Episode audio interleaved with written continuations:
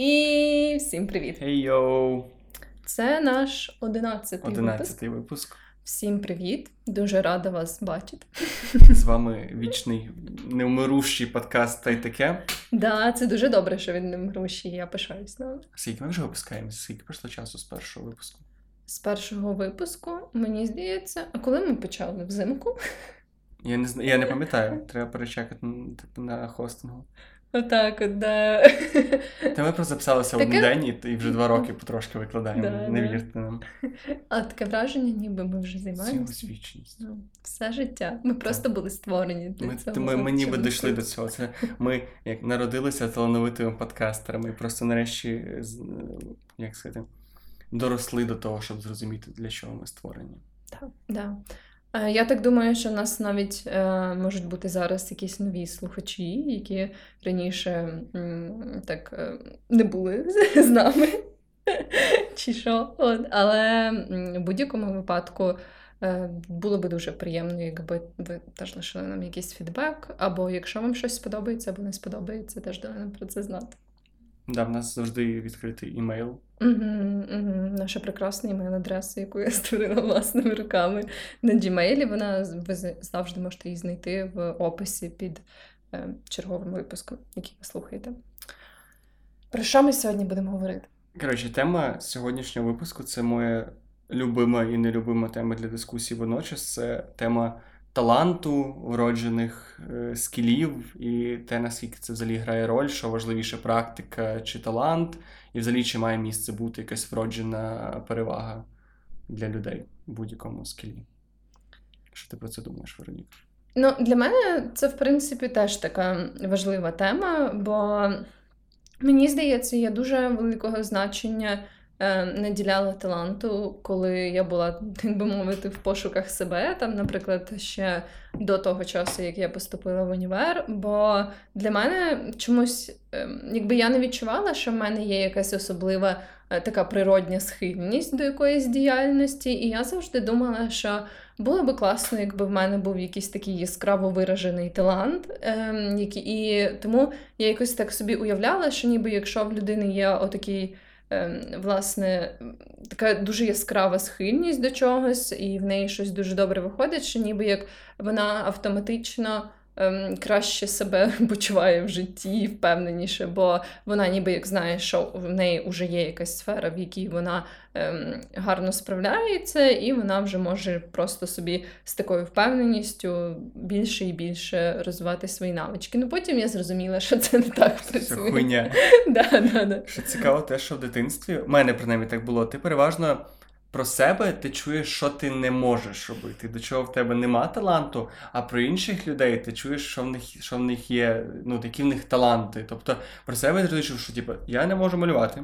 Я не можу співати, там я не. Ну, коротше, все, ну, ті батьки, які такі, типу, ну, ну це не твоє. Це ніхто не говорить як якийсь, типу, як аб'юз, як тебе ніхто не хоче цим образити. Ти просто кажеш, типу, сорян, ну, типу, ти не для цього Ну, народжений. да, типу, да. а от тут Андрійко, твій однокласник, дивись, він гарно малює, стін газети в школу робить. І ти кажеш, це дивно, що ми якось в мене так було, що я виростав з думкою, типу, що в мене толком немає. Ну, в мене якісь таланти, там не знаю. От мені казали, що ти добре пишеш речення, ти добре, ти добре формуєш думки, в тебе уява хороша. Мені здається, что детям яких типа вообще ничего не получается, им навіть кажуть, що в уява. Ні, я думаю, що хороша уява це насправді великий плюс. І це дійсно талант. Та просто це якась така річ, яку важко виміряти, і дуже важко сказати, в тебе погана уява. Типу, це має це вже коли в тебе прям дуже все хреново з уявою. Типу, це як цей чувак New York Times, по-моєму.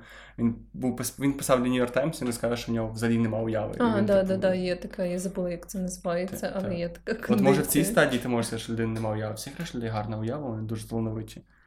Ну, в мене, коли я росла, взагалі ем, моя сім'я дуже мене у всьому підтримувала і намагалася, як би сказати, ну, типу, мене завжди дуже ем, хвалили за все на світі і завжди Ти була з тих дітей, так? да, да, да. От, оці там якісь кончені мої малюнки завжди вивішували, типу, на стіни, оце все. Е, типу, то в мене не було такої саме. Особливих якихось інтеракцій в плані таланту з моєю сім'єю. Але просто з часом, коли я вже стала більш доросла, ну тут вже якби реаліті hits in, і я якби коли бачу, наприклад, свої малюнки, малюнки інших людей, розумію, що якби мені там мама не казала, що я дуже талановита, ну це типу об'єктивно не так в плані там, наприклад, малювання або що. І е, оце мене в якийсь момент дуже.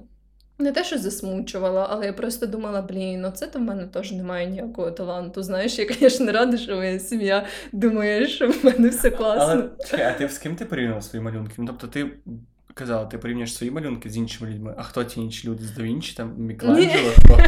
Та очевидно, що ні. Ну, типу, це просто знаєш, якісь там мої знайомі. Типу, бо в мене ем, якось так складали, що якісь мої там подруги або друзі в такому молодому віці були всі такі от діти, які або дуже гарно там танцювали, або малювали, або не знаю, якісь там рівняння дуже охуєнно вирішували.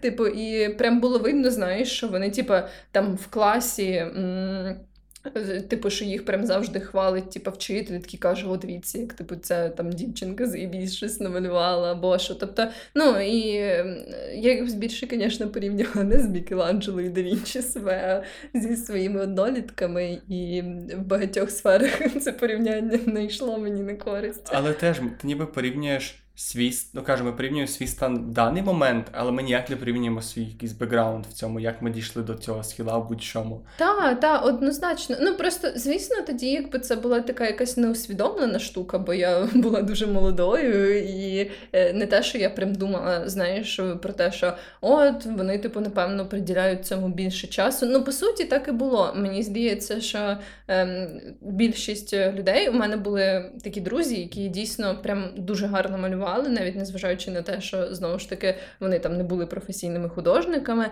От І мені здається, в більшості все зводиться просто до того, що вони більше цим займались, ніж я. Бо ем, я особливо не приділяла уваги малюванню, будучи там дитиною, ти в принципі зараз. От І я думаю, що якби я просто докладала більше до цього зусиль, то я би швидше за все вийшла на такий самий рівень. Просто для мене тоді це так не працювало в моїй уяві. Я думала, що це просто в мене немає такої схильності. Ну, та, просто таланту. Нас навіть ну каже, навіть те, як з нами говорять про талант. У нас завжди є оце, типу, ти талановитий, ти не талановитий. Не ти вже навчився, а ти ще не навчився. От, власне, цей такий, типу, переключати ти або маєш цей талант, або не маєш. Просто. У нас у мене дуже болюча тема. У мене тема таланту перегукується з темою співу, тому що це дуже рано почалося, коли в мене в мене був, по-моєму, перший, другий навчальний рік. І коли я був до школи, мені дуже подобалося співати. Ну, ну як дітям подобалося. Я просто ходив, гарланив, слухав Кіркорова і казав, що я буду артистом. І для мене це була така, як не мрія, але такий, знаєш, такий перший дитячий оцей майбутня професія, така візуалізація своя. І в нас був такий, типу, типовий вчитель співів в сільській школі з баяном, старий, постійно постійно нарізаний. Він був бухий. Я не бачу, тверезим, от скільки він досі живий, я досі час часу там зустрічаю в місті, коли приїжджаю. Він досі п'яний, він тверезий не буває. І перший рок співів, перший рок ну, музики. І як це було? Він просто під... бере якусь пісню, там грає на баяні два-три акорди. І каже, типу, в нас є всіх слова, мали вивчити, і просто кожен встає і починає на типу, на середині класу сам співати. Ну, так голосно, mm-hmm. класно. І, типу, встають дівчатка, співають, там, ну, там попадають в ноти, все класно. Типу, і він сідає і каже, молодець. Типу, і так проходить. І знаєш, ти, я не знаю, бо в дитинстві, наче типу, в дорослому віці цього не, не, не так наблюдається. Але коли дитина не вміє співати, вона навіть коли намагається і дуже хвилюється, вона навіть не може принципі, в неї якісь в мене замикалися зв'язки, да, і ти такий, да, типа. Е, е, і ти виробляєш такий звук. От. І я теж там, і всі хлопці якось ну, якось співали, плюс-мінус ніяк. І коротше, е, і от дійшла до мене черга, я встав такий, я ну, ніхрена відповідно не проспівав. І коротше, і от фраза цього викладача, вчителя, яка мені спам'яталася, це ж такий. Він, А я ж був останній, тому він же був дуже наслуханий всякої херні до цього, що був п'яний. Він такий, з твоїм голосом хіба в туалеті зайнято кричати. І це, типу, Мгм. я ну от кажу, це було перший клас, я ні хрена не пам'ятаю з першого класу, тільки цей інцидент. Але да, розумієш, насправді, як якісь такі речі можуть тебе дуже сильно зачепити, Просто- коли ти в дитячому віці. Це просто навіть кінець історії. Найгірше те, що після цього він, та й бо тих людей, які гарно співали, він їх сказав, от там ти, Іринка, ти там Матвійко, і ти там Сергій. Типа, ну, більшості це були дівчата. Він просто сказав, ідіть, типа, ходіть, я давай тепер буду вас вчити музики, і ви будете тепер співати на всіх лінійках. Типа, та, це не був такий якийсь, ну, я б не хотів співати на лінійках, але ну, тобто він ніби виділив талановитих. Ну да, ну це Але відчуття, І це ще не все. Проблема була в тому, що ті всі до одного люди, яких він виділив, це були люди, які ще типу, до школи або там, Мгм. типу, ходили в музичну школу. Типу, у них були якісь там батьки, які грали на фортепіано. І от кажу, проблема якраз в цьому, що ми дуже. Ну, от нам в нас, ну, це починається тоді, коли люди сходяться в одну- в одне місце, і типу в школі, так як діти, в принципі, не дуже говорять про свій бекграунд, мені Мгм. здається. Ну, І от і викладачі не бачать цього бекграунда. Тому, типу, ми ніби предстаємо перед суспільством всі в однакових умовах. Хоча це не так. Ну і, да, типу, да. і замість того, щоб якось. І от, власне, щоб всі викладачі приймають просто цю умовність, що от діти прийшли, вони всі рівні. Просто хтось талановитий, а хтось не талановитий. А по факту просто хтось до цього займався, а хтось до цього не займався. І, типу, і кажу, мене просто напрягає те, що ніхто не. Ніхто не звертає на це увагу, ніхто не враховує це в вихованні і навчанні. Та мені здається, що школа в ідеалі мала би, типу, як установа, мала би намагатись вирівняти оці умови, типу, як, наприклад, більше сфокусуватись на навчанні дітей, які ніколи не вчились співати, да, припустимо, в цій ситуації. Але зазвичай це не так. Зазвичай це, типу, тебе класифікують як уже зразу як людину, яка не вміє співати, і якраз більше працюють з тими, хто в лапках вміє співати, просто через те, що якби вони більше цьому приділяли уваги.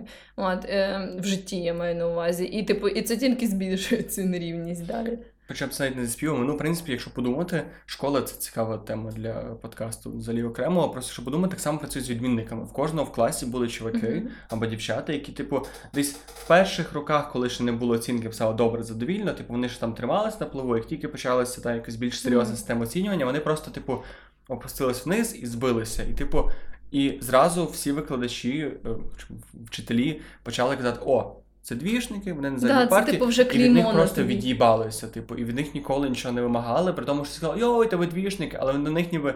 На них от у них був цей ярлик, що ви двічник. Мгм. І так само з людьми, типу, ти вмієш співати, ти талановитий, ти вмієш шахмати. От, типу, і ці всі ярлики вони дуже сильно закріпляються. Та, і я, до речі, хочу сказати, що в дитинстві я ходила в музичну школу, і я пам'ятаю перший раз в житті, коли я прийшла на хор, то мене, типу, поставили серед інших людей, які вже там займались, і в більшості навіть старшої за мене, типу, на кілька років, і просто сказали: співай, типу, співай разом з ними. І. Типу, я щось почала співати, мені там дали якісь ноти чи щось таке. І очевидно, що я, будучи перший раз в житті в абсолютно типу незнайомому оточенні, я типу не знала, що взагалі робити з цим життям, і я щось погано заспівала. І так само ця вчителька, вона щось. е, Зупинила, типу, цю пісню там через кілька хвилин, і така, типу, ні, ні, все, sorry, в тебе, типу, нічого не виходить, давай пока. Це знаєш, як цей фільм Whiplash, там де барабанщик був. Типу, вона кидала в тебе стілець, і така, типу, ти псуєш мені пісню. А, типу, але це теж, знаєш, так, ну, якби мене, типу, вона так само, типу, просто сказала, що все, типу, ти ні. І вона якби робила ніякі намагання якось пояснити. Мені, типу, е, дуже часто в таких установах немає от саме цього процесу навчання, знаєш, типу, саме коли тобі пояснюють, як це правильно зробити, ще щось, типу, просто тебе е, зразу вкидають до цих акул і такі, типу, ну все, давай, пробуй, якщо в тебе не вийде, то пока. Ну та вони ніби за цим принципом е, плавання, коли Да, попускають да, воду, да. і типу ти або пливеш, або помираєш. Типу. да.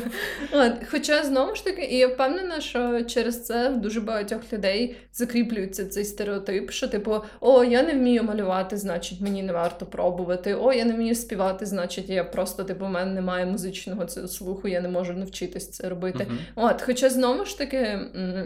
Я впевнена, що навіть в дорослому віці можна навчитись співати, от якщо знайти правильного викладача або правильну музичну школу, яка дійсно буде тебе вчити, там, якщо е, орієнтуючись на твій початковий рівень. Знаю. Ну от власне я чому почав про музику, тому що в кінці, типу, ну зараз я я не співаю, але там в 11 класі я почав цікавитися музикою, там перше якимось там речитативом, репом, хіп-хопом, то всю двіжухою, потім мене потягнуло в хард-рок. І, типу, так як я завжди був ЧСВшною людиною, то я вибрав, що я вибрав співати логічно ж. І все одно, типу, залишалося це постійне накручування. І що найкомедніше, те, що коли я починав, я коли пішов до мами там в 10-му класі, сказав, мам, я хочу співати, віддайте мене, типу, не, ну не музичну школу, бо це було записано, а просто віддайте мене до викладача, мені викладача. Та мені такі сказати, що дурак. Ну, типу, чого співати, ти, ну там ти пишеш віршики, там свої якісь там ті репи записуєш, типу, співати. Ну, типу, може, тобі нахер не треба того. Але, типу, я був такий, та ні, та я хочу. І коротше.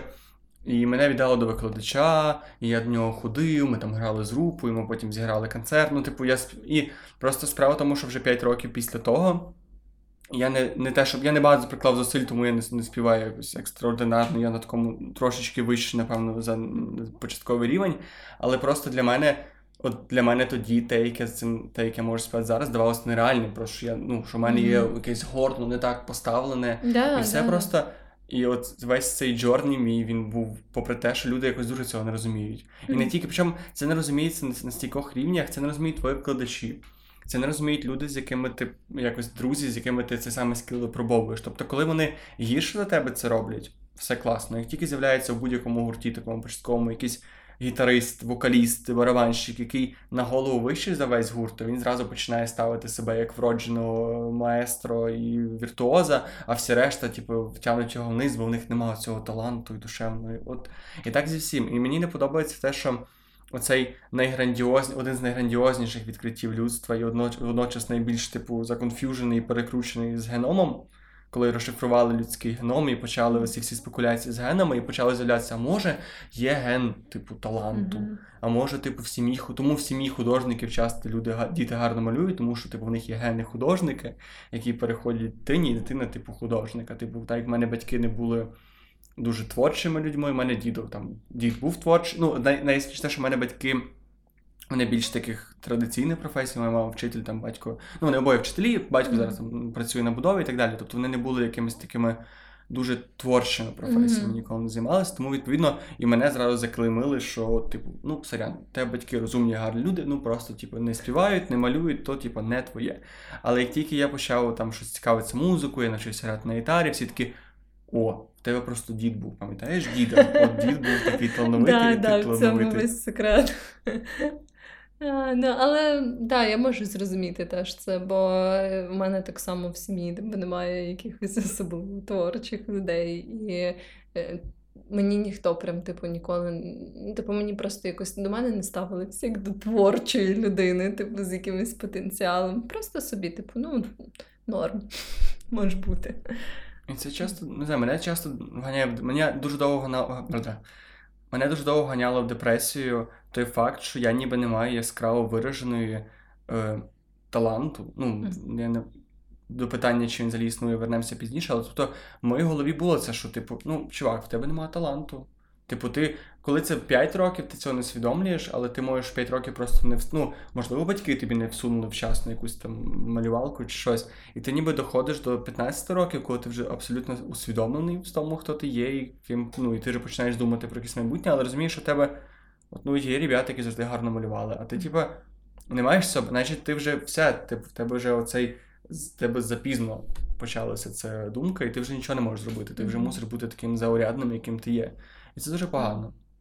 Це дуже погано, бо воно, ну, каже, мене було дуже багато депресій через це. І тому що я вважав, що в мене немає таланту, що я не вчуся співати, не вмію співати, що в мене немає таланту, що я не можу бути якимось там екстраординарним будь-ким. Типу, і насправді, якщо почитати про це в інтернеті, то всюди. Ну, насправді дивно, що я коли ресерчив якісь теми для цього подкасту, ні одна, не, ну, ти вводиш просто, типу, існу, існує талант. Типу, чи не існує mm-hmm. талант, немає ні одної статті, яка тобі. Ну, максимум, що ти знайдеш, що талант, як з генетичної точки зору, не доведений, або mm-hmm. його неможливо mm-hmm. зараз довести. Ну, тобто, і оці всі штуки про 10 тисяч годин, насправді.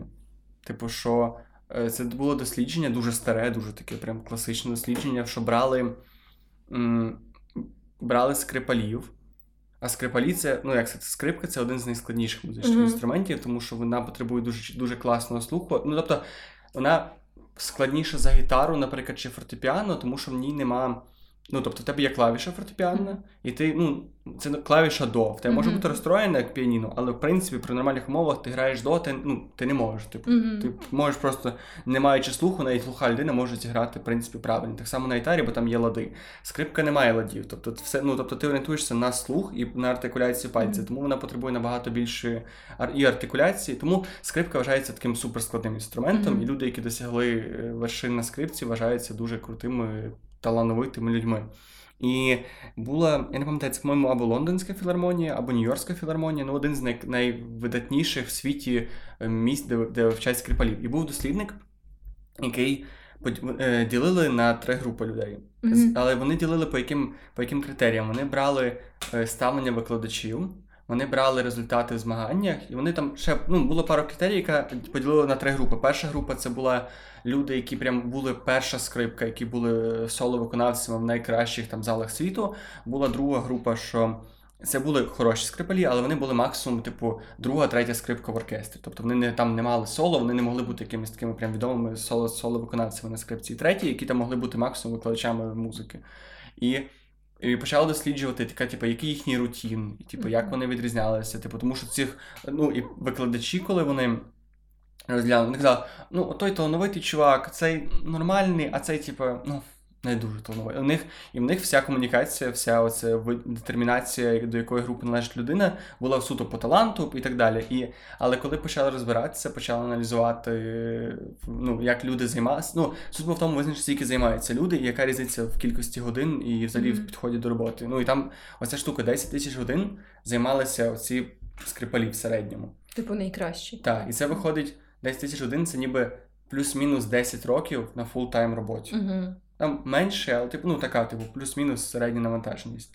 От типу, ті, що займали, ті, що були такі м, середні, дуже ну, вони були дуже круті, але середні порівняно з е, першим. У них було 8 тисяч годин, і ті самі інші, в них було щось 6 тисяч годин. Угу. І це дуже жорстка різниця. Ну да. Типу, і це, ну, і це все пояснює в якомусь сенсі. Тобто, нема, ну тобто, і це єдиний, поки що єдине дослідження, настільки грандіозне, яке проводилося, тому що було дуже багато інших досліджень, але там було дуже багато. Я, ну, я просто не знайшов нічого, щоб плюс-мінус по раціональності, по викладенню було mm-hmm. на тому ж рівні.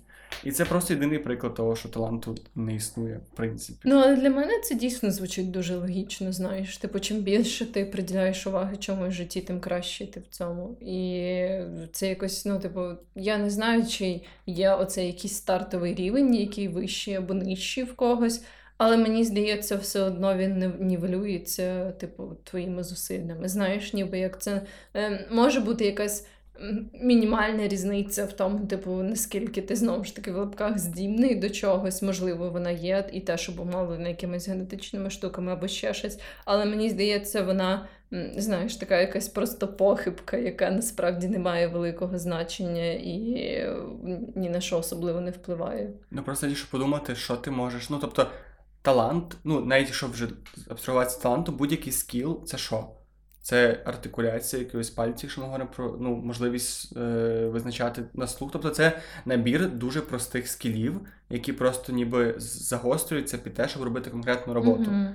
І ніби, а що ти можеш унаслідувати? Ти не можеш унаслідувати смак Ну, від мами. Ну як це нереально? Ну можливо, реально. Просто це нелогічно, бо це якась така неочевидна річ. Тобто я не знаю, як може в генах бути смак.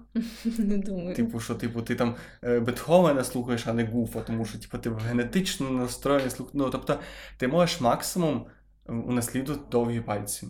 Там, Да, наприклад, для максимум. скрипалів це важливо, для піаністів. Для спортсменів ти можеш мати, типу, вищий, ну там, ріст це генетична Мгм. штука.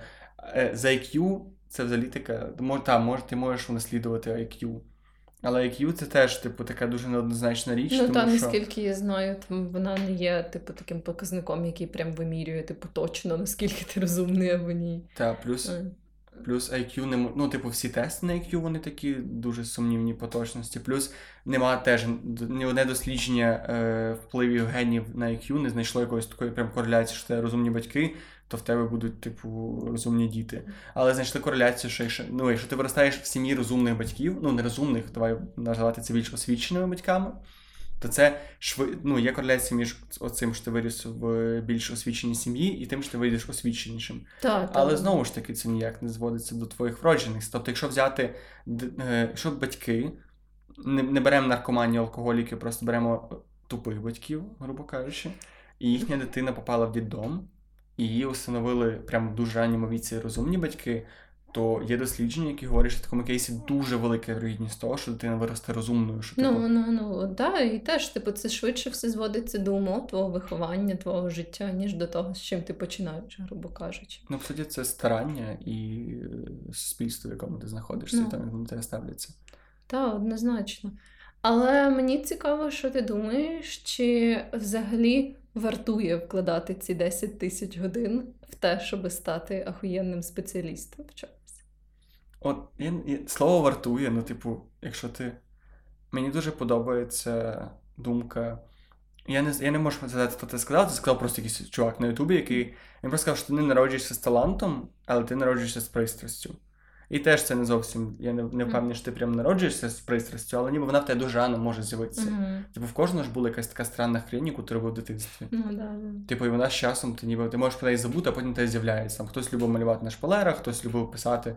Я коли зрозумів, що я в дитинстві дуже багато писав. Я писав Мгм. оповідання, я писав книги, типу, я писав фанфіки по Варкрафту в п'ятому класі, типу, О, писав вірші. Типу, я розумію, що це сильно пере- зараз. Ну, що я якось дуже обхідними шляхами дійшов до якоїсь професії, яка зв'язана сильно з цим. Я досі пишу, я досі там пишу якісь влоги, і типу, мені подобається робити. От.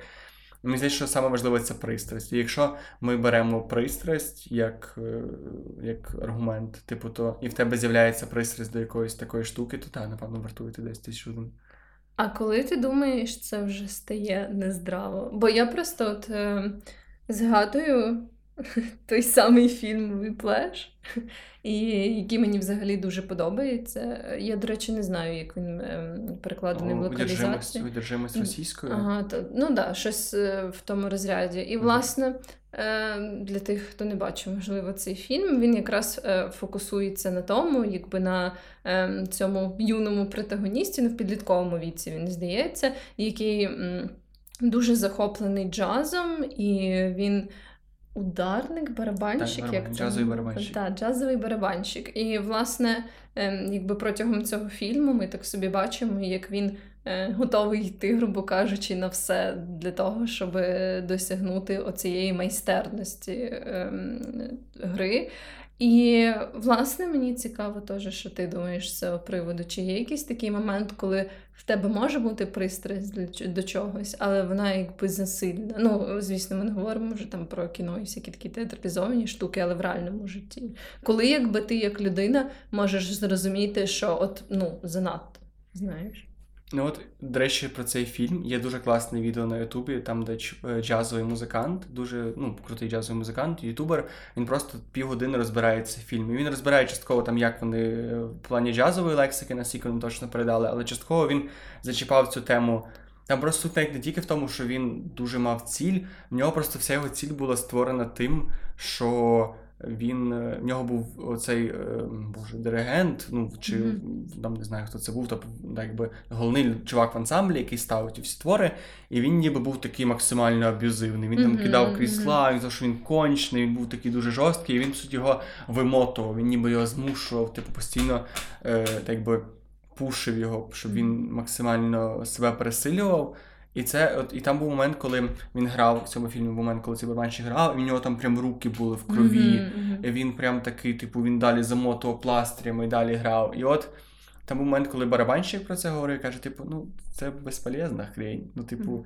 який сенс грати, ну, який сенс грати, коли тебе біль, тому що ти все концентруєшся більше на тому, що тебе Ну, болить. Ну, тобто, в цьому все-таки я вважаю, що це перебільшено, і я не вважаю, що 10 тисяч годин це дуже все-таки е, спрощена ме- методика. Тобто, по-перше, це середнє значення, по-друге, вони брали все-таки скрипалів, а скрипалі тут там був важливо те, що 10 тисяч годин не щоб стати успішним в чомусь, а щоб стати таким е, е, світового рівня е, виконавцем е, в чомусь, що має дуже велику конкуренцію. Там, не знаю, шахмати, якийсь олімпійський спорт, е, та саме якась музика, тобто якась така більш академічна, складніша музика. Тобто, щоб стати, наприклад, поп-співаком хорошим, напевно, тобі не треба 5 тисяч годин. Мгм. І, в принципі, кажу, тут з тими годинами дуже складно, тому що е, от одна когорта людей, які починають говорити, що треба мати талант, або, типу, ти ніхто, і ти або маєш, або ти талановитий, або типу, ти безполезний. Це дуже часто, це в Дудя, до речі, проскакувало. Я не знаю, чи ти бачила ви про Африку, в нього був випуск. Я дуже мало його дивилась. Ну там просто був там абсолютно не стосується теми відео, просто він був, по-моєму, в Зімбабве. І там був е, росіянин, який приїхав вчити людей футболу, mm-hmm. вчити там місцевих чорношкірих людей футболу. І він пограв з ними в футбол, підійшов потім до цього чувака і сказав: Ну, ти знаєш, тут типу, в двох-трьох чуваків є талант і шанс, а всі решта, типу, такі для масовки. От, і от навіть оце, оце якесь таке, типу, ну, це дуже маста, йдуть, це доволі великий інфлюенсер. Оце, оцей уявлення, що або ти талановитий, скіловий. Мені і, не подобається. Так, і це одна крайність, а інша крайність, коли чувак каже, ти маєш їбашити, типа ти що та, спиш. Типа, в тебе є талант, то давай їбаш, ти ж не можеш його просто втратити. Як це так? У тебе вже він є, але тобі треба їбашити. Ти не можеш просто, щоб цей талант зійшов на нівець. Ні, не дай ну, йому Або навіть коли ти немає, типу, в тебе таланту не існує, то все їбашило. І ти маєш, ти що спиш, ти що їш, ти що маєш особисте життя, та пішов, ти нахер ти маєш їба. І от. І це такі дві крайності, які створюють оцей негативний фльор навколо самого mm-hmm. терміну талант. Тому якраз хотів сказати, що напевно в підсумку мені не підсумку подкасту, а підсумку тієї теми, що мені в принципі би дуже хотілося, щоб слово талант в принципі зникло з словника mm-hmm. разом зі словом геніальність. Тому що це талант, геніальність це такі якісь в цьому терміні немає ніякої об'єктивності. Типу, що таке талант? Типу, де він починається, де він закінчується, що він описує, кого він описує. Або ну, талант і геніальність. Типу, геніальність це що? Типу, це для мене це геній. Ну, для мене там не знаю, якщо я щось взагалі не вмію, там не знаю, я не вмію танцювати. Та? І в мене є друг, який викладає танці в Львівській, е, не не буду робити рекламу нікому. Він викладає танці, для мене він геніальний танцюрист. Для мене я був в нього на майстер-класі, я пропотівся як сучка, нічого не зміг зробити. Я думав, вау! Але напевно, якщо він впаде в якесь там світове змагання, то напевно він не зможе там нічого показати. Припускаю. Тобто. От де починається ця геніальність, де де закінчується. Плюс можна сказати, ой, він такий талановитий, а то, що він з п'яти років танцює mm-hmm. танці. Типу, ну от, І це якісь такі кажу, це слова, які не роблять абсолютно. Тобто для людини, яка талановита, грубо кажучи, ці слова не означає ніхіра. Хіба можливість покичитися, типу, я просто талановитий. Типу, а для людини, яка, грубо кажучи, в лапках не талановита, не геніальна, це е, оманлива характеристика, яка причому присуджується тобі не за твоє старання, а за те, на що ти ніяк не впливаєш. Mm-hmm. Тому я кажу, я максимально намагаюся ніколи не вживати слово талановитий. Чи ну, геніальний ще можна підв'язати якось, але слово талановитий я вважаю, що в принципі не повинно бути. Бо це воно просто не вносить ніякої цінності. Це просто деструктивний термін, який ну, безполезний, грубо кажучи. Ну так, да, да. І взагалі, ну я так принаймні я наразі в своєму житті відчуваю, що Талант, е, таке як поняття, як ціль, ем, він уже так далеко для мене на якомусь останньому місці, бо мені здається, найщасливіше ти, в принципі, почуваєш себе тоді, коли ти просто якби досліджуєш свої інтереси, свої, свою якусь там пристрасть, і коли ти просто якби займаєшся цим без оцього знову ж таки цього, цієї одержимості, коли ти хочеш, типу, прям досягнути обов'язково якихось там цих топ-10 людей в світі, які вміють таке робити. І мені здається, це тоді створює навпаки якийсь такий більший тиск. І загалом, якщо от, якби взяти так в цілому твоє життя погіршує якість твого життя, навіть якщо ти стаєш кращим в якійсь одній сфері. І ну, принаймні. Я так це сприймаю, бо я розумію, якщо я би фокусувалась, наприклад, на тому, що не знаю, я хочу стати якимось типу ем, бігуном, який, типу, просто неймовірно атлетичний і долає там якісь так, світові це рекорди. Це менше ніж за дві години пробігти марафон. От мені дуже подобається біг. Типу, це одна з це один з моїх таких ем, найбільших захоплень зараз в цьому житті. Але я розумію, що це би суто для мене забрало, ніби як дуже багато задоволення з цього процесу стресу, бо я би просто, типу, зараз я можу собі дозволити просто, типу, вийти на пробіжку, як, типу, не знаю, порелаксувати, просто, типу, відволіктись від свого повсякденного життя і там про щось подумати, аля якусь таку медитацію. І я би не могла це робити, якби я постійно наді мною це нависало, те, що я маю тренуватися, я маю слідкувати за своїм часом, наскільки я пробігла. Mm-hmm. І якщо я, не дай Бог, сповільнилась, то що це означає? Чи це означає, що я не досягну свої цілі? Не знаєш, це ніби як створює оцей такий величезний тиск в твоєму житті, і мені здається, що дуже часто це в таких людей, типу, псує інші сфери їхнього життя. От я буквально перед записом цього подкасту натрапив ютубі на відос, який називається Техніка коробки з печивом, і в чому там був була суть що був е, американський морський котик. Чомусь американські морські котики це майстри з продуктивності і поради особистої продуктивності. Не знаю, чому так сталося, але не суть. І він типу якийсь прям такі. Ну так, вони такі котики, вони такі морські, вони такі продуктивні, вони класні між хвиль. Ну, але це ну, типу, ті американські вояки, щоб ніхто не подумав, що дійсно такі продуктивність. О, я би дивилась таке відео, там, де морський котик розказує. як... Хаває пінгвіна якогось і такий, типу, ребята, тайм-менеджмент, це важливо. От, і до і до чого я вів, що це був якийсь мужик, який там пробігав купу ультрамарафонів. Він якийсь там супертермінатор, не знати який. І розказували, що який в нього був е, цікавий підхід до Він вирішив, він був морський котик, він був в хорошій, хорошій фізичній. Це дуже важливо, морський котик. Він був в хорошій фізичній формі, і йому треба він там хотів для якогось там фонду підняти бабла, і для цього він хотів пробігти якусь там суперважку важкий марафон mm-hmm. чи якесь змагання. І щоб попасти на це змагання, йому треба було е, пробігти ультра, не ультрамарафон, 100 миль. Типу, це як 4 ну, марафони. Це як ультрамарафон. І він, коротше, геніально придумав ідею, а я ніколи не бігав, а піду я 100 миль бігти. І він. І коротше, і розказується його Але ця історія знову ж таки розказується як така возвишена, як така мотивуюча історія. Він ніби біг 25 кілометрів йому було важко. Якось на 50-му кілометрі він таки сів, почав пісяти кров'ю, обсира. Ні, ні, це до речі, це я не придумав цю хрень. Він, типу, ссав кров'ю, обсирався, плакав, а потім такий подумав: блін, а чого я досягнув до цього? І почав себе мотивувати. І добіг, і він, типу, на 50 кілометрах він, типу, зупинився, він і добіг 100 кілометрів. І, типу, і ця його техніка полягає в тому, щоб ти е, е, як це, заповнив свою коробку з печивом своїми колишніми досягненнями, навіть дуже маленькими там досягненнями, заправив ліжко. І ти і ніби, коли тобі дуже важко, і ти не маєш як піднятися і йти то ти мусиш ніби діставати це печиво, і воно тобі буде давати енергію. Типу, що ти згадуєш, як ти колись такі свої досягнення, і такі, типу, то я й тепер не здамся. І це подається в тому соусі, що ніби коли тебе дуже важка ситуація в житті, класно мати список е, речей, які. Добре в тебе давали, щоб тебе мотивувати, знаєш, щоб не не думав, що це житті було тільки гімно. Але конкретно в ситуації з цією херньою, типу. Ну там мені здається, коли дуже пісіш кров'ю, не варто пересилювати себе. Це класний тізер для подкасту. Мені здається, це вже такий непоганий знак, що можливо варто зупинитись і перепочити. Так, просто трошечки. Люди якось часто плутають. Е, те, що ніби досягнення в чомусь з амбітністю, з бажанням займати якісь там рекорди і і все. Тобто, те як спорт.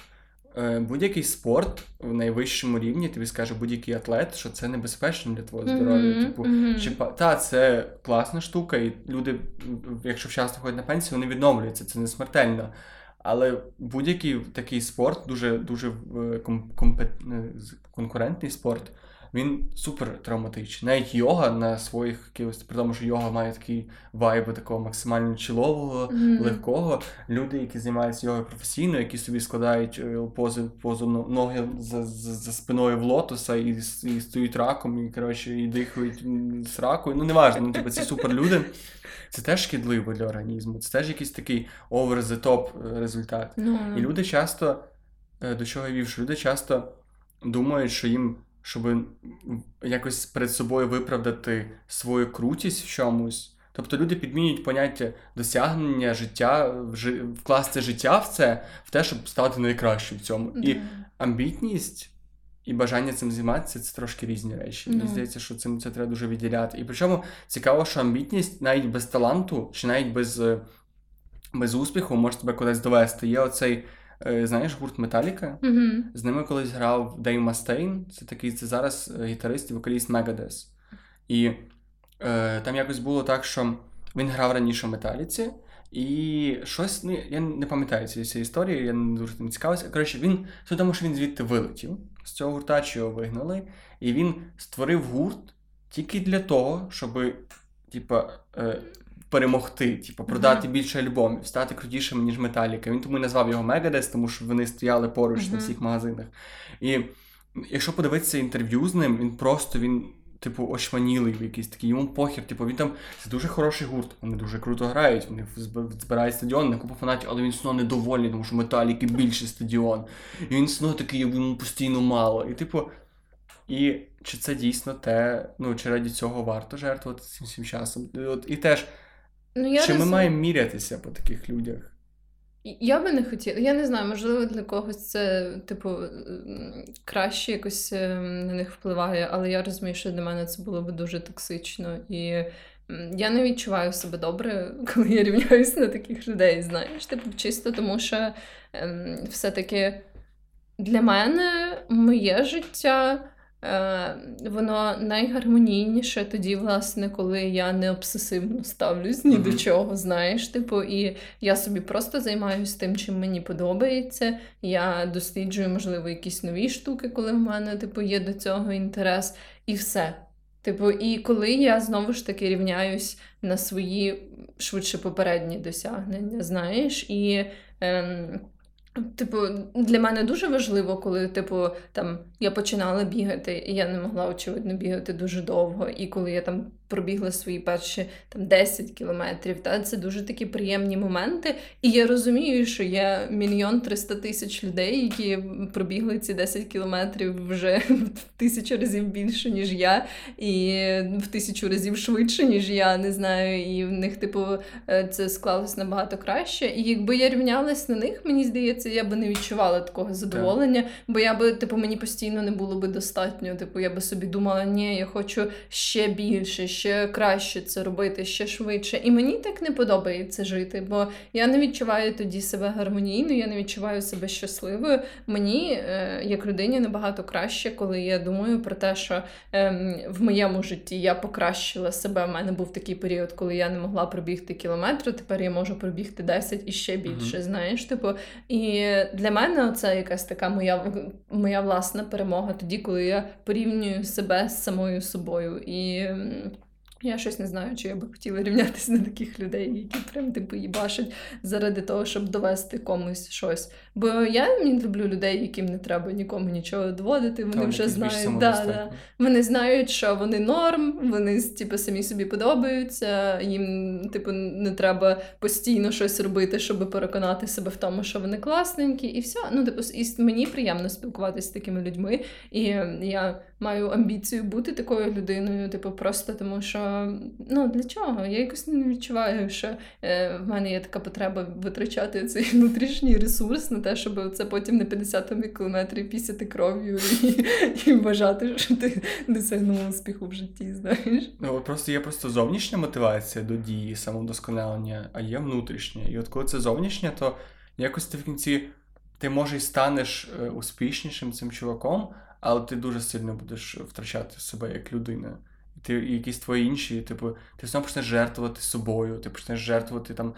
Це дуже цікаво, знаєш, коли люди мають якусь ціль, навіть не обов'язково талант, просто вони мріють стати кимось, і вони раптом перестають спати, починають їсти що-небудь, і типу, і вони от створюють оцей навколо себе відчуття, що це, ну, типу, ми віддаємо всю себе, Да. всього себе, але по факту. І типу, а збоку ти, який, який цікавишся тим самим, можеш собі спати, їсти, в тебе є друзі, в тебе є сім'я, ніби ти не так обсесивно, як ти кажеш, за цим гонишся. Але кумедно навіть те, що є два нюанси в цій всій штуці. Що, по-перше, е, дуже сильно впливає на те, як ти отримуєш, на те, на те, як ти швидко отримуєш новий скіл, дуже сильно впливає такі речі, як їжа, сон, е, твій якийсь рівень стресу. І типу, і чуваки, які їбашать цілу ніч, і не тобто, якщо ти цілий день не поспиш. а на другий день зробиш все решта. А я, наприклад, зроблю це за два дні і між тим посплю. Просто, типу, не буде. Я можу зробити це набагато простіше і ефективніше, ніж ну, ніж ти. Ти робиш це довше, але чим більше ти це робиш, тим гірше ти це робиш. Ну, ну. І ти до тебе доходить, що ти типу, робиш це два тижні підряд, але ти вже робиш це на 1%, Ну, на якісь на да. 2% від можливостей. І другий нюанс в тому, що важливо не тільки їбашити, а ще якось свідомо їбаш. Тобто, е, будь- мені здається, що талант не, не, не талант.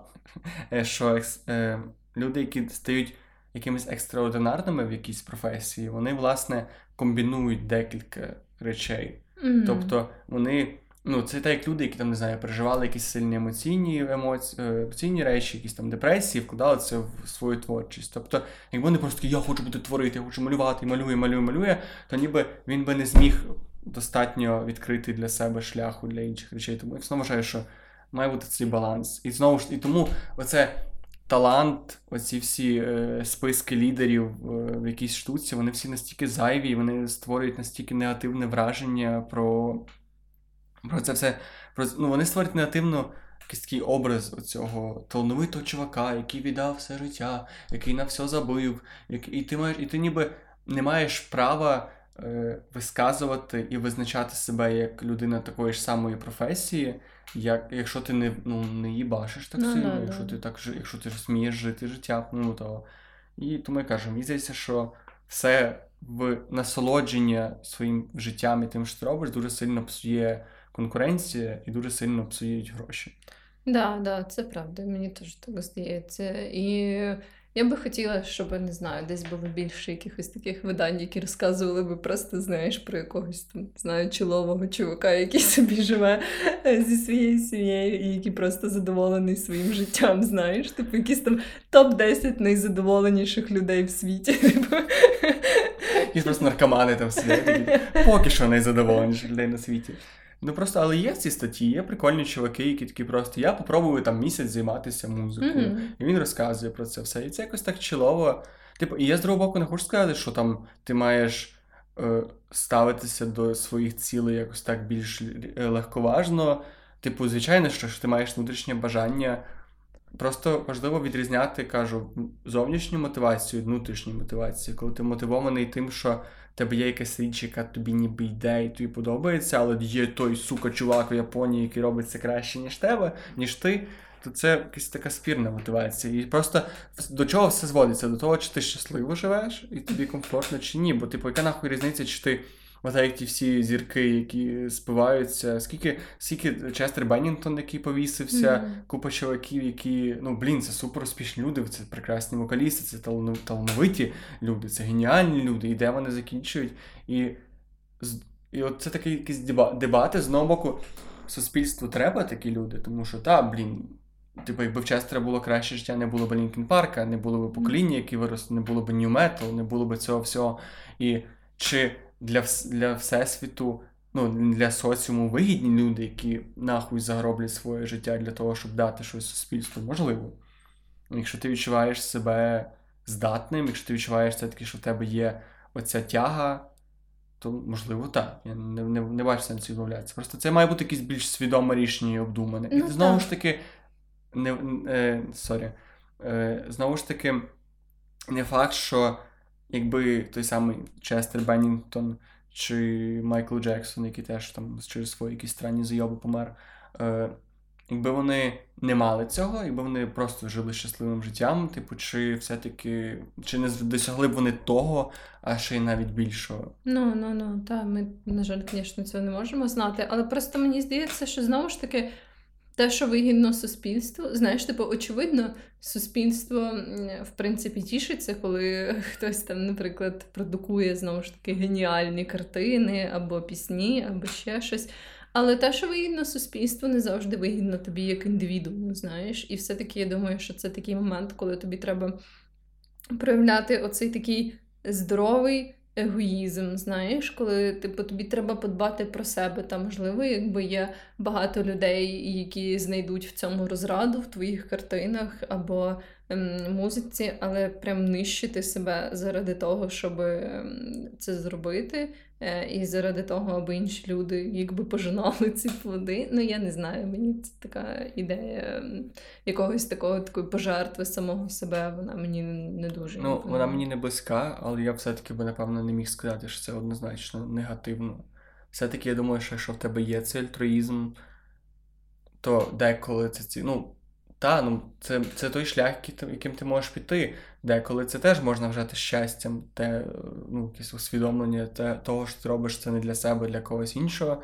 І не можна, я не можу стверджувати, що однозначно негативний спосіб прожити своє, якийсь менш правильний чи менш такий meaningful спосіб прожити своє життя.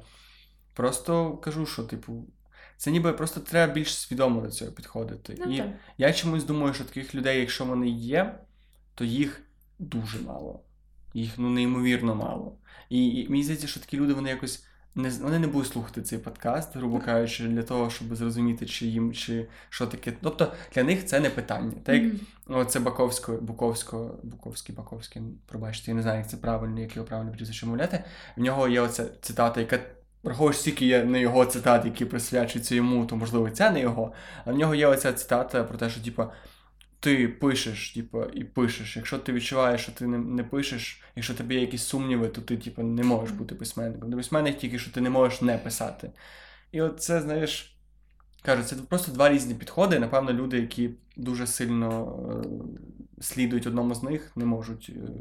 Якось для них це виправдано. Просто це mm. не виправ... це не має бути твоя модель для наслідування. Так, так, так, так. Якщо ти відчуваєш, що ти так живеш і тобі нормально, типу, то звісно, що це ок. Просто ем, да, я не, не думаю, що саме робити культ з таких людей це правильне рішення, або типу робити їх своїм кумиром, або прикладом для наслідування. Типу, та це їх вибір, і якщо вони його зробили, типу, ну вони пожинають плоди цього, вони живуть своє життя так, як ем, у них складається і так, як у них виходить, але ем, це не означає, що тобі треба так робити, якщо ти не відчуваєш, що ти хочеш цього робити. Так, просто якщо ти можеш зробити по-іншому, якщо ти, якщо ти, для тебе це не єдиний прийнятний варіант, і, напевно, якщо ти ще пішов до психолога, і він тобі підтвердив, що в тебе не є якісь типу, проблеми. Тому що дуже часто цих всіх людей знаходять шизофренію, ОКР і так далі. І так далі. І не зрозуміло, чи вона почалася до письменництва, mm. чи після письменництва. Ну, да. Або, як мінімум, знаєш, ці такі якісь там дитячі травми, аля я хочу довести моїй мамі, що насправді я чогось вартий, знаєш, mm-hmm. і потім ціле життя це е, тебе спонукає робити, типу, всякі грандіозні речі От, з не зовсім правильною мотивацією мотивації. Так, типу, я, моя особиста філософія, все-таки ти маєш бути щасливий, щоб ти не робив, і це має бути якийсь твій маяк, якесь твоє внутрішнє відчуття повноцінності, задоволеності має бути твоїм маяком. Звісно, так, звісно, що кожен дрочі як хоче, вибирає собі свій шлях. А, Ну, я так само погоджуюсь. Для мене це теж такий свого роду маяк в житті. І я розумію, що, звісно, ніколи не буде так, що навіть якщо я, грубо кажучи, все роблю правильно в своєму житті, не завжди все буде так стабільно, і будуть моменти, коли буде важче, будуть моменти, коли буде легше. Але це ніби як оці такі. Ем, не знаю, коли плюси переважають мінуси, скажімо так. І мені здається важливо, щоб ем, якби такі якісь сукупні позитивні емоції вайбси твого життя вони е, переважали оці якісь такі напружені моменти, важкі моменти і так далі. Бо якщо ти постійно страждаєш в своєму житті, мені здається, варто замислитись над тим, яке джерело цього, mm-hmm. і що ти робиш, можливо, не зовсім коректно для себе. О, Так що так. Просто кажу, мені здається, що правильно було би не. не думати в в сенсі, чи є в тебе талант, чи нема талант, той талановитий. Просто ніби є скіли, є речі, які можна робити, є професії, є вміння, є час. Для тебе, який потрібен пройти. Можливо, ти вже прийшов якийсь шлях в дитинстві, можливо, ти ще ти починаєш з нуля. Просто є плюс в цьому є декілька таких важливих поворотних шляхів. Типу, ну будь-чому е, типу, є момент, коли ти вже починаєш могти грати якісь, навіть бере музику для мене простіший варіант. Є моменти, коли ти вже достатньо класний, щоб почати грати якісь халтури в місцевих клубах своєю mm-hmm. забиченою групою. Пробачте. Є момент, коли ти вже починаєш грати кавери на весіллях, mm-hmm. якісь теж. Є ж моменти, коли ти ніби починаєш писати свій метод. Тобто є оцей шлях і. Ти не обов'язково нема, типу, такого, що ти типу, не вмієш грати, або ти геніальний. Є купа проміжних е, ланок в цьому всьому. І, можливо, на якійсь з них тобі буде комфортно, а можливо, ти хочеш не тільки бути хорошим музикантом, а ще й писати паралельно пісні, е, не пісні, писати паралельно якісь книги. І ти можеш бути середнім музикантом, середнім автором, середнім всім цим. Тобто в тебе є. Знаєш, це як в РПГ, в тебе є поінти, які ти сам розкладаєш твій час, і типу ти не обов'язково мусиш вкачувати якусь одну mm-hmm. характеристику і добитися в це головою. Так, так, незначно. Просто варто шукати оцей якийсь свій шлях. Так, так, це можливо якесь таке кліше, але мені здається, що це правда. що не обов'язково так, як роблять ці інші, підходить тобі, і це норм. От Все, що хочеш розвивати, можна пробувати розвивати і далі дивитись по ситуації, як тобі це йде. Що ми будемо закінчувати? Та, я, до речі, єдиний як як підсумок, sorry, є прекрасний мультфільм е, е, Корпорація монстрів, дуже частина університет монстрів. Ти не бачила це? Так, я бачила. От він прекрасно ілюструє те, що талант, він ніби дуже дуже сильно. Е, возвеличується деякими установами, і та в якомусь сенсі талант дійсно може мати місце, ну, в суто в тому мультфільмі, але як це все цікаво перекручується, як насправді деколи сам соціум створює, е, що таке талант, і як ну, він да. має виглядати, і ти можеш знайти свій шлях, який буде кардинально відрізнятися, да, але да. він буде настільки напов... І ти прийдеш до того ж самого, просто зовсім іншого mm, шляху. Тому mm-hmm. якщо от класний, класна рекомендація після подкасту подивитися цей фільм. Він плюс супер класний сам по собі мультфільм. Так, да, я дуже люблю ці мультфільми. Насправді він прям Уні... корпорація монстрів, університет монстрів, по-моєму, так називається. Ні, не просто університет монстрів. Так, так, бо корпорація монстрів. Це перша частина. Та, та, та. Дякуємо за те, що були сьогодні з нами. Угу. До речі, є багато людей. Я хотів сказати, що які слухають нас на всяких Apple Music, Google Music і так далі. Я супер вам вдячний, думаю, Вероніка теж. Але дуже класно було б, якби ви ще приділили час і просто перейшли в наш телеграм-канал, який називається Та й таке. Я думаю, що там не складно знайти лінк. Тому що ми там, напевно, почнемо більше додавати всяких анонсів подкастів. Mm-hmm. Можливо, ми б хотіли більше почати спілкуватися з аудиторією. Було дуже класно, якби ви прийшли в нас маленький чат не чат, а канал, і там усі вже почали робити якісь relationships. Да, да, це було би дуже круто, і мені здається, е, це було би це був би прям цікавий досвід і для нас, і для вас. Тому переходьте, ви завжди можете знайти цей лінк в описі е, випуску, і ми будемо вас чекати. Да, все, гарного вам дня. Цамки.